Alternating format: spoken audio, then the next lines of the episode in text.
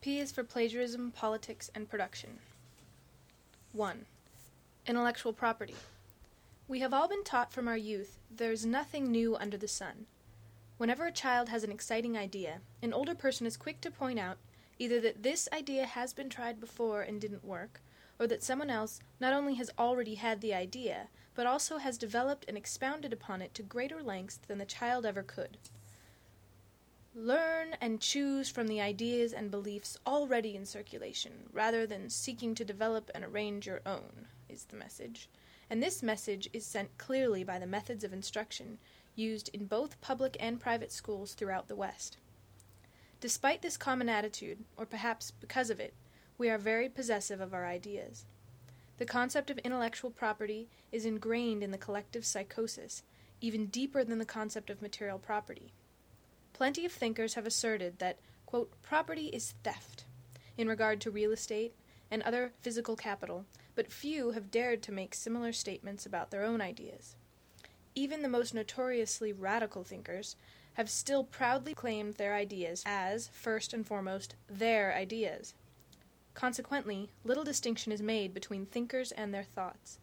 Students of philosophy will study the philosophy of Descartes, students of economics will study Marxism, Students of art will study the paintings of Dali. At worst, the cult of personality that develops around famous thinkers prevents any useful consideration of their ideas or artwork. Hero worshipping partisans will swear allegiance to a thinker and all his thoughts, while others who have some objection to the owner of these ideas have a hard time not being prejudiced against the ideas themselves. At best, this emphasis upon the author owner in the consideration of proportions or artwork is merely irrelevant to the worth of the actual propositions or artwork, even if the stories about the individual in question are interesting and can encourage creative thinking by themselves. The very assumptions behind the concept of intellectual property require more attention than we have given them. The factors that affect the words and deeds of an individual are many and varied, not the least of them being her social, cultural climate and the input of other individuals. To say that an idea has its sole origins in the being of one individual man or woman is to grossly oversimplify. But we are so accustomed to claiming items and objects for ourselves, and to being forced to accept similar claims from others, in the cutthroat competition that is life in a market economy, that it seems natural to do the same with ideas. Certainly there must be other ways of thinking about the origins and ownership of ideas, for our present approach does more than merely distract from the ideas themselves. Our tradition of recognizing intellectual property rights is dangerous in that it results in the deification of the publicly recognized thinker and artist at the expense of everyone else. When ideas are always associated with proper names, and always the same proper names, this suggests that thinking and creating are special skills that belong to a select few individuals. For example, the glorification of the artist in our culture, which includes the stereotyping of artists as eccentric visionaries who exist at the edge, the avant garde of society, encourages people to believe that artists are significantly and fundamentally different from other human beings. Actually, anyone can be an artist, and everyone is, to some extent. But when we are led to believe that being creative and thinking critically are talents which only a few individuals possess, those of us who are not fortunate enough to be christened artists or philosophers by our communities will not make, make much effort to develop these abilities. Consequently, we are dependent upon others for many of our ideas and must be content as spectators of their creative work. Another incidental drawback of our association of ideas with specific individuals is that it promotes the acceptance of these ideas in their original form. Another incidental drawback of our association of ideas with specific individuals is that it promotes the acceptance of these ideas in their original form.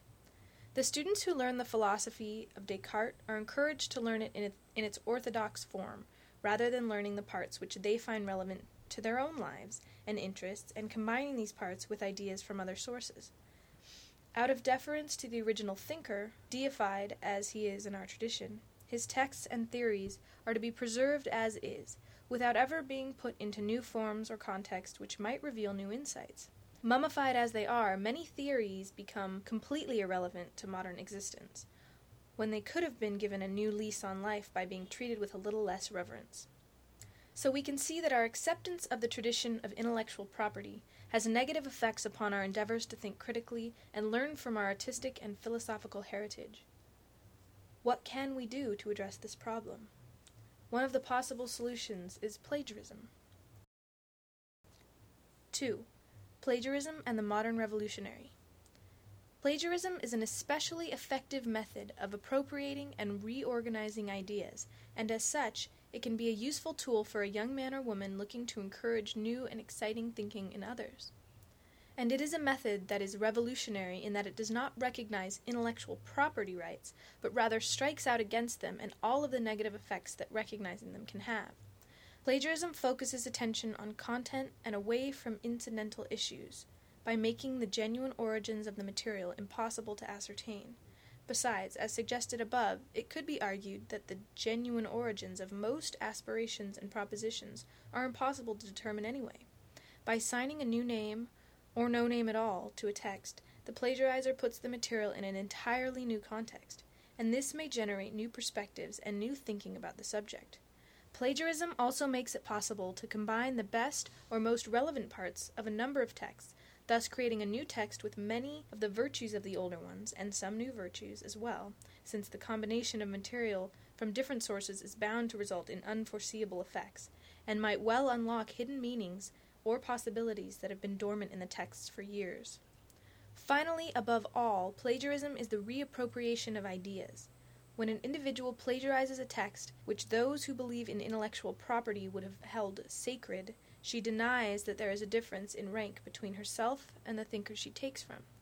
She takes the thinker's ideas for herself, to express as she sees fit, rather than treating the thinker as an authority, whose work she is duty bound to preserve as he intended. She denies, in fact, that there is a fundamental difference between the thinker and the rest of humanity, by appropriating the thinker's material as the property of humanity. After all, a good idea should be available to everyone, should belong to everyone, if it really is a good idea. In a society organized with human happiness as the objective, copyright infringement laws and similar restrictions would not hinder the distribution and recombination of ideas. These impediments only make it more difficult for individuals who are looking for challenging and inspiring material to come upon it and share it with others. So, if there truly is nothing new under the sun, Take them at their word and act accordingly. Take what seems relevant to your life and your needs from the theories and doctrines of those who came before you. Don't be afraid to reproduce word for word those texts which seem perfect to you, so you can share them with others who might also benefit from them.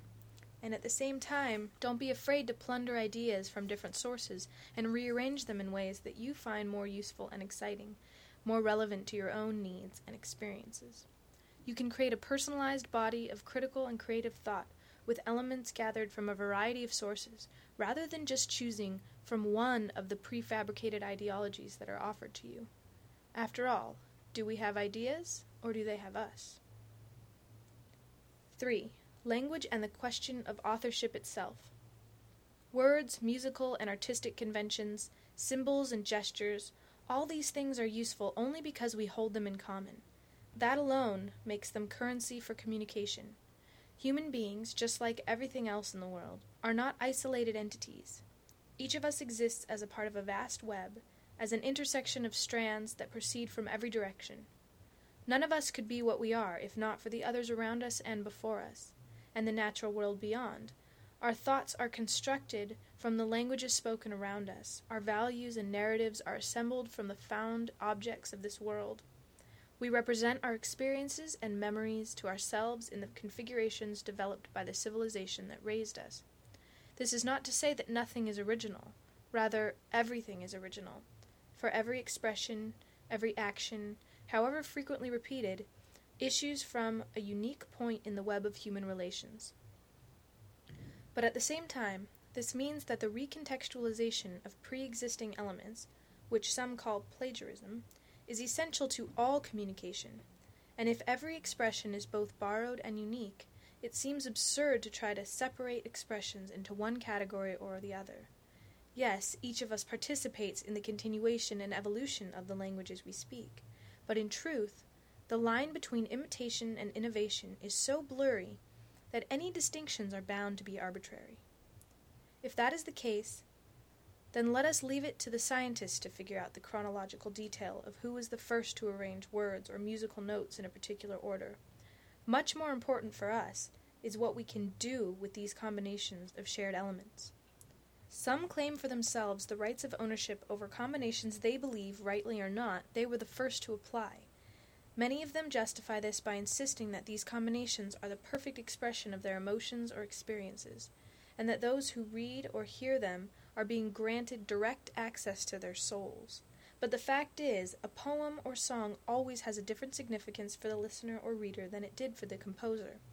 The reader applies the words to her own experiences, searches her heart to see which ones will resonate with the unique emotions she has felt. Like it or not, once you create something and send it out into the world, it has a life of its own, in the reactions and emotions it provokes in others, and it will not answer to you or represent you except by coincidence. For the writer, the true significance of the work is in the act of creation itself, in the rearranging and shaping of forms. Those who hope to retain control of the products of their creation afterwards are living in denial. Thus, we can throw out all the superstitions surrounding the author's signature the question of so called authenticity, the glorification of self expression, the concept of intellectual property, and see the significance for what it really is another element of the composition itself. The signing of a work is a part of the creative process, it offers a context in which the work will be interpreted.